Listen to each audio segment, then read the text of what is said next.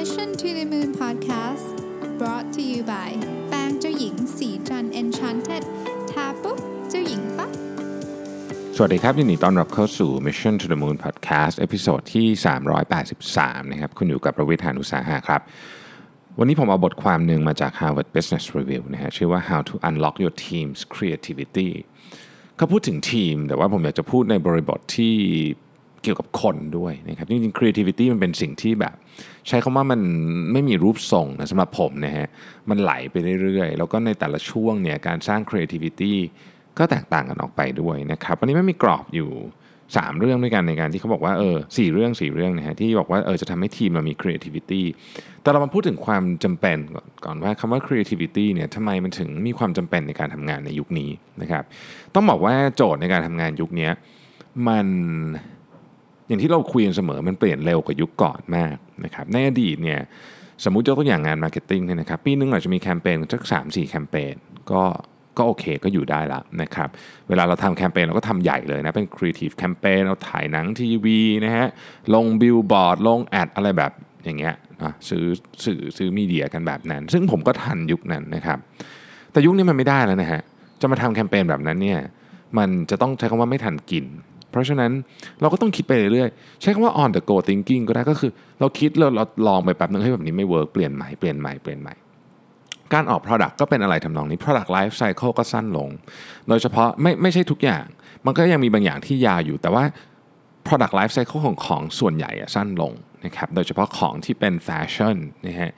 อาหารบางอย่างก็สั้นลงนะ อาหารที่มีอาหารก็มีความเป็นเป็นซีซันอลเป็นอะไรพวกมันสั้นลงไปหมดเลยนะครับ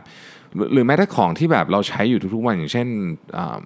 เครื่องเขียนอย่างเงี้ยถ้าเราไปดู product life cycle ของเครื่องเขียนมันก็สั้นลงเหมือนกันเเรื่องพวกนี้น่าสนใจในประเด็นที่ว่าเพราะของทุกอย่างมันเร็วขึ้นนะครับคือเราย้อนกลับไปดูกันว่ามันเร็วจากอะไร ถ้าเกิดเรามองคำว่าเร็ว เราจะพูดว่าเอ๊ะเป็นพาเทคโนโลยีหรือเปล่านะครับถ้าเราพูดถึง Moore's law นะความเร็วเพิ่มขึ้นราคาลดลงความเร็วเพิ่มขึ้นหนึ่งเท่าราคาลดลงครึ่งหนึ่งอันนี้คือ Moore's law มันก็อาจจะเป็นเรื่องนั้นด้วย ส่วนหนึ่งก็คือก็คือทุกอย่างมันมันเร็วในอัตราที่เป็นแบบแบบเร่งขึ้นไปเรื่อยๆนะครับตามตามกฎของมัวส์เนี่ยนะฮะแล้วมันก็จะมีแต่เร็วขึ้น แต่ผมคิดว่าไม่ใช่แค่นั้น เทคโนโลยีก็เป็นเรื่องหนึ่ง ผมคิดว่าวิถีชีวิตด้วย ซึ่งซึ่งมาจากทั้งเทคโนโลยีแล้วมาจากข้างในของเราเองอะมันเร็วขึ้น เหมือนเราสปีดการใช้ชีวิตของเราขึ้นไปด้วย วันวันหนึ่งเราอยากจะทำอะไรให้ได้เยอะกว่าที่เราเคยทำเมื่อในอดีต เรามีเวลาที่จะหยุดคิดน้อยลง เพราะฉะนั้นของทุกอย่างมันก็เร็วไปหมดพอทุกอย่างมันเร็วไปหมดเนี่ยโจทย์ทางธุรกิจ มันก็มีความเปลี่ยนแปลงสูงมาก ในความเป็นจริงเนี่ยโจทย์ทางธุรกิจเนี่ยคนที่ชนะนะฮะคนที่ชนะในในเกมธุรกิจเนี่ยต้องเปลี่ยนโจทย์เร็วกว่าลูกค้าก้าวหนึ่งนะในทางที่ดีถูกไหมแต่ว่าจริงบางทีมันก็ไม่ได้ขนาดนั้นนะเราก็ไม่ได้ทำได้แบบนั้นทุกครั้ง แต่ทั้งนี้ทั้งนั้นเนี่ยเวลาโจทย์มันเปลี่ยนเร็วมากๆเนี่ยนะครับมันไม่มีตำรา จริงๆมันก็ไม่มีตำรามาตั้งนานแล้ว แต่ว่าทำงานหนักอย่างเดียวก็ไม่พอ คือทำงานหนักอย่างเดียวเนี่ยมันต้องใช้ความคิดสร้างสรรค์เข้ามาด้วย และนี่คือสาเหตุว่าทำไมทีมทั้งหมดเนี่ยถึงต้องมีการใช้ความคิดสร้างสรรค์ในการเรียกว่าทำงานคิดโจทย์ตอบโจทย์ลูกค้า สิ่งที่เราอ่านมาสมมติบอกว่า business model canvas นะอ่านมาทุกคนเคยอ่านนะ business model canvas เนี่ยถามว่าคุณเอามาใช้ตรงๆในตามที่ตำราเขียนแล้วมันจะ work ไหมผมตอบเลยว่าไม่ work เหตุผลก็เพราะว่ามันต้องถูกมา adapt adapt ด้วยอะไรฮะ adapt ด้วย creativity หรือความคิดสร้างสรรค์ของเรานั่นเองนะครับก็เป็นที่มาของ 4 ข้อ ซึ่งมาจากบทความนี้ใน Harvard Business Review ซึ่งผมจะขออนุญาตเติมความคิดเห็นส่วนตัวจากการทำงานของผมเข้าไปด้วยนะครับ อันแรกเนี่ยเขาบอกว่า avoid getting avoid getting hem by in the by process นะฮะ ก็คืออย่าไปยึดติดกับไอกระบวนการมาก ถ้าแปลเป็นภาษาไทยนะผมแปลอย่างนี้คือ อย่าไปยึดติดกับกระบวนการ อย่าไปยึดติดกับ ระบบมากนะครับมันจะมีแบบคู่มือกันทำให้ครีเอทีฟอะไรเงี้ยนึกออกไหมคือแม้แต่บทความนี้ก็เป็นกระบวนการบางอย่างหนึ่งนะผมก็เลยบอกว่าเออเราก็เราก็เราก็คุยกันแต่ว่าเราไม่ใช่เป็นจะต้องยึดไปตามนี้ความคิดสร้างสรรค์ไม่มีคู่มือฮะเอาจริงๆนะไม่มีคู่มือ มันเกิดขึ้นจากการประกอบของเรื่องต่างๆ ที่เรารู้แต่แต่สิ่งที่จะทำให้เกิดความคิดสร้างสรรค์ได้ process อันหนึ่งถ้าเกิดถามว่ามี process ไหมเนี่ยมันมีเหมือนกันคือ process ที่เราเรียกว่า multi cultural หรือ multi point learning คือเราเราเรียนรู้จากอะไรหลาย ๆ อย่าง แล้วมันมาประกอบกันโดยความถนัดของเราเองนะครับเหมือนเราเป็นเชฟอะเรามีส่วนประกอบจากหลาย ๆ ที่นะครับแล้วก็เราก็มีสไตล์ของเราที่เราปรุงอาหาร วัตถุดิบเหล่านั้นเนี่ยคือสิ่งที่เรารับมาจากข้างนอกนะครับเช่น การอ่านหนังสือ การไปดูงานอาร์ตนะครับ หรือแม้แต่การเดินคุยกับคนตามท้องถนนเหมือนที่พี่ต่อถนนชัยชอบทำนะพี่ต่อก็ชอบเดินไปเรื่อยๆกันไปไหนก็เดินเดินเป็นชั่วโมงสองชั่วโมงแล้วก็คุยกับคนไปเรื่อย ๆ อันนี้ก็เป็นวัตถุดิบเหมือนเราเอามาทำอาหารนะครับส่วนสไตล์การทำอาหารของเรา เช่น เราเป็นคนใช้มีดเก่ง เราเป็นคนผัดเก่ง เราเป็นคนใช้เตาย่างเก่ง แต่ละคนก็มีความถนัดไม่เหมือนกัน อันเนี้ยก็เป็นอีกส่วนประกอบหนึ่ง นะครับเราวัตถุดิบมาเราสไตล์ของเรามา มันจะเกิด creativity ที่เป็นเหมือนกับลายเซ็นของเราออกมาได้ ซึ่งเราสามารถเอาไปทำในงานได้ทุกแบบ ผมพูดเสมอนะว่า creativity ไม่ได้หมายความว่าคุณจะต้องไปวาดรูปนะฮะทำโฆษณาหรืออะไรแบบนั้นนะครับ creativity มันเกิดขึ้นในการทำงานได้ทุกอย่างทุกวันจริงๆ แม้ถ้าคุณจดไดอารี่เนี่ยคุณก็ยังจดแบบ creative หรือจดแบบไม่ creative ก็ได้นะครับกระบวนการในการ ในการทำ creativity เนี่ยมันมันจึงไม่มีเขียนไว้ เพราะฉะนั้นอย่าไปยึดติดว่าฉันจะต้องทำแบบโน้นแบบนี้นะครับการที่คุณเอา Post-it ไปแปะตามข้างผนังเยอะๆ ไม่ได้หมายความว่าคุณเป็นคนครีเอทีฟขึ้นนะครับบางทีคุณอาจจะเขียนในกระดาษทดหรือกระดาษ reuse ก็ได้ ไม่จำไม่จำเป็นจะต้องไม่จำเป็นต้องไปยึดฟอร์มพวกนั้นแต่ Post-it มันก็สะดวกดีนะครับมันก็มันก็ work ในการใช้ใช้เรื่องของ creative work นะคุณไม่จำเป็นที่จะต้องมีห้องประชุมสวยเก๋นะครับ คุณก็ทำครีเอทีฟได้นะฮะคุณไม่ต้องครีเอทีฟอยู่ในห้องประชุมนะทำจริงๆคุณไปครีเอทีฟที่ไหนก็ได้ คุณจะครีเอทีฟแบบกลุ่มก็ได้นะครับอย่างในเคสนี้เขาพูดถึงเรื่องทีมก็ก็คือก็คือการทำกันแบบทีมก็ได้ หรือคุณจะครีเอทีฟแบบเดี่ยวก็ได้ ประเด็นที่สำคัญที่สุดก็คือว่า ยิ่งคุณมีมาตรการใช้คำนี้แล้วกันเนาะเยอะอะมันจะไม่ออกฮะคุณต้องกวีวุฒิเคยเคยพูดกับผมทีนึงบอกว่า ลองนึกดูสิครับ ถ้าเกิดเราพูดกับทีมงานบอกว่า น้องวันนี้คิดอะไรก็ได้นะ เต็มที่เลย ขอไอเดียครีเอทีฟหน่อยนอกกรอบหน่อยแบบนี้มันไม่มันไม่ให้คิดออกถูกไหมฮะ context create content คุณต้องสร้าง environment ที่อนุญาตให้คนสามารถมี creativity ได้นะครับ creativity มันจึงจะเกิดนะฮะโอเค อันนั้นอันที่หนึ่งนะครับ อันที่สอง facilitate spaghetti throwing ผมชอบอันนี้ spaghetti throwing เนี่ยมันหมายถึงว่ามันเป็นการทดลองนะครับ คือคือคำว่า throwing ก็คือโยนเส้นสปาเกตตี้ไปแล้วอันไหนมันติดหรือเปล่า อันไหนติดก็คืออันนั้นแปลว่า work อะไรอย่างเงี้ยนะครับ มันเป็นข้อเปรียบเทียบนะ ที่ต้องบอกว่าไอ้ไอ้คำว่า facilitate spaghetti throwing เนี่ยก็คือว่าผู้บริหารแล้วกันเริ่มต้นจากผู้บริหารเนี่ยต้องต้องสร้างสิ่งแวดล้อม สภาวะแวดล้อมที่เหมาะกับการที่จะไปดึงความสามารถของคนที่เรารู้สึกว่าพวกเนี้ยเป็นคนที่เราต้องการ creative thinking จากเขา ต้องการความสามารถในการคิดสร้างสรรค์จากเขานะครับ 80%นะฮะ ของผู้บริหารเชื่อว่านะครับ เชื่อว่าการสามารถที่จะ unlock creativity ของคนในทีมได้เนี่ยคือกุญแจสำคัญเลย ในการสร้างการเจริญเติบโตขององค์กร แต่ว่ามีแค่ 25%เท่านั้นเอง ที่รู้สึกว่าทำงานอยู่ในองค์กรที่มีพื้นที่ให้สร้างสรรค์ใช้คำนี้แล้วกันนะครับแมคเคนซี่ก็ไปทำรีเสิร์ชอันหนึ่งนะเขาบอกว่า ผู้บริหารถึง 94%เลย 94%เลยเนี่ยนะครับ ไม่พึงพอใจกับ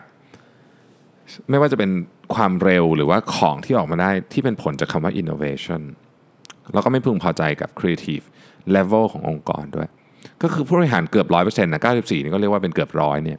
ไม่พึงพอใจสรุปก็คือมีคนพึงพอใจน้อยแม่นะครับดังนั้นมันจึงมีสิ่งที่เรียกว่าพื้นที่ในการพัฒนาหรือ room of improvement เนี่ยอีกเยอะนี่ฮะ facilitate spaghetti throwing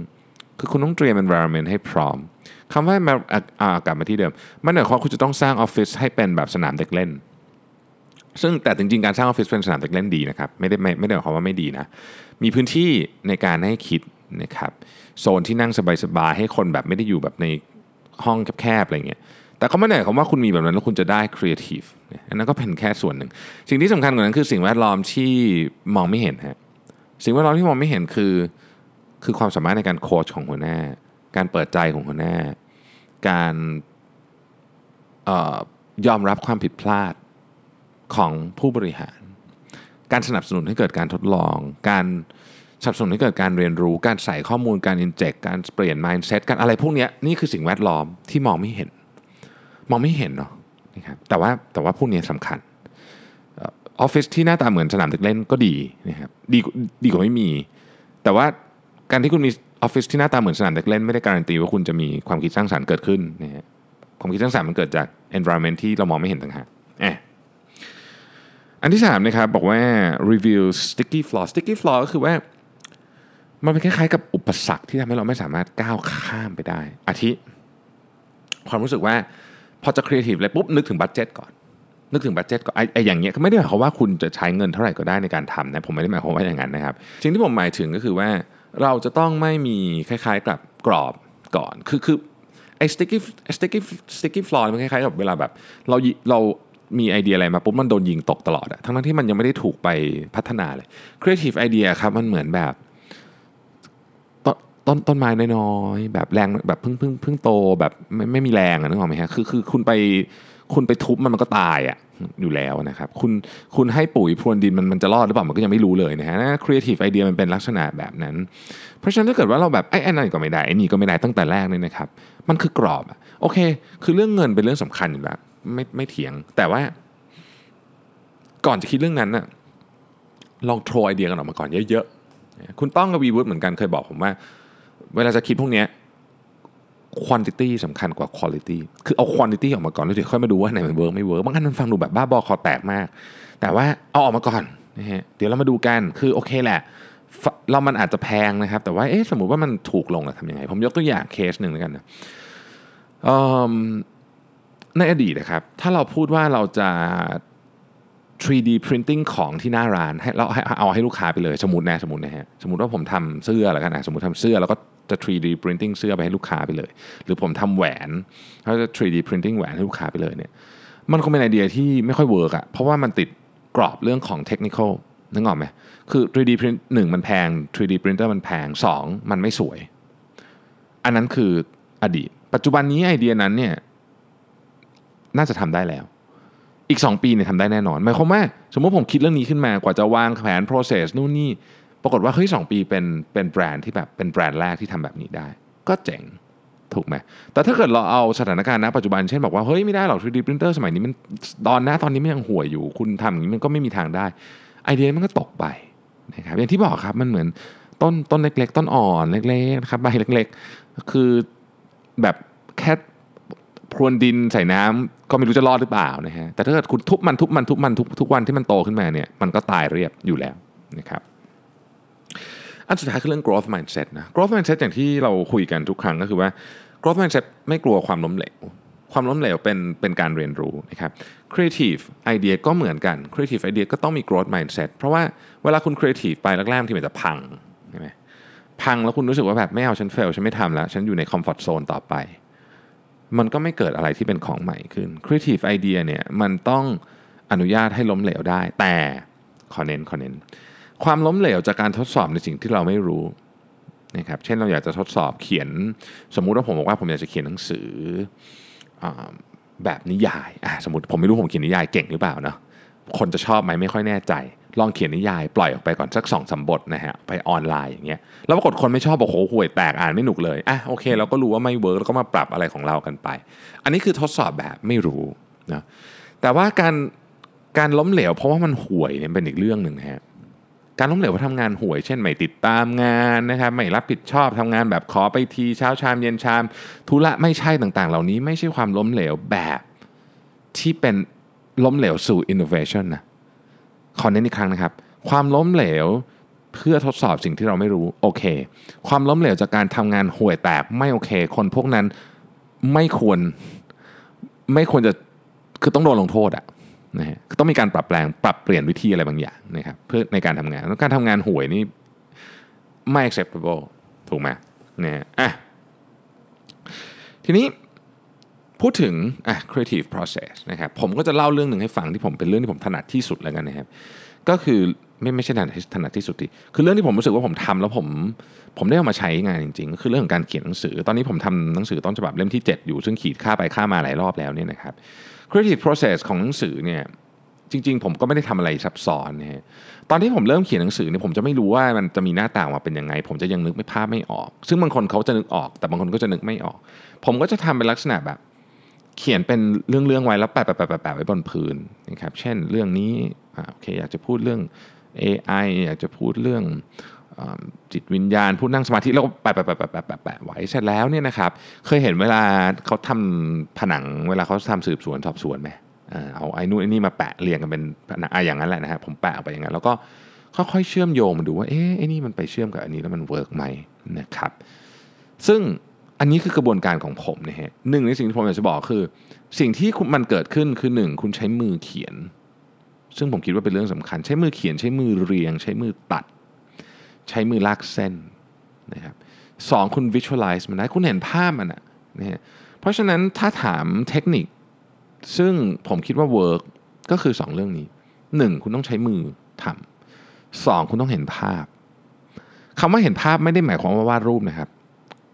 จะพูดว่าไงดีคือคุณเห็นภาพความเชื่อมโยงของเรื่อง อย่างในกรณีนี้ผมเห็นภาพว่าผมจะเชื่อม เรื่องทั้งหมดเนี่ยมันมันมันมันอยู่ในบริบทที่สามารถไปอยู่ในหนังสือเล่มเดียวกันได้ไหมนะครับไม่ใช่ว่าแบบดราม่าไปบวกกับเรื่องอะไรก็ไม่รู้ที่แบบไม่เกี่ยวกันเลยอย่างเงี้ยเออหรือว่าถ้าเราต้องการอย่างนั้นก็ทำได้ แต่ต้องเห็นภาพแบบว่า อารมณ์หรือว่ารสชาติของหนังสือผมผมชอบใช้คำว่า flavor of the book เนี่ยมันมันเป็นยังไงแล้วเราก็จะเราก็จะทำได้นะครับนี่เป็น creative process ที่ผมใช้นะซึ่งผมเชื่อว่ามีคนเยอะ ที่ใช้อะไรแบบนี้ หรืออาจจะซับซ้อนกว่านี้นะครับลองไปทำดูผมคิดว่าเรื่องความคิดสร้างสรรค์ไม่ได้เป็นของที่ต้องต้องใช้ว่าทุกคนมีความคิดสร้างสรรค์อยู่แล้วนะครับ แต่ว่าการจะดึงมันออกมาใช้ก็ต้องสร้างพื้นที่มานิดหนึ่งนะครับ context create content เนาะนะครับต้องมี context ที่ถูกต้อง ขอบคุณที่ติดตาม Mission to the Moon Podcast นะครับ เราพบกันใหม่วันพรุ่งนี้ สวัสดีครับสัสิ เพราะความสดใสมีได้ทุกวัน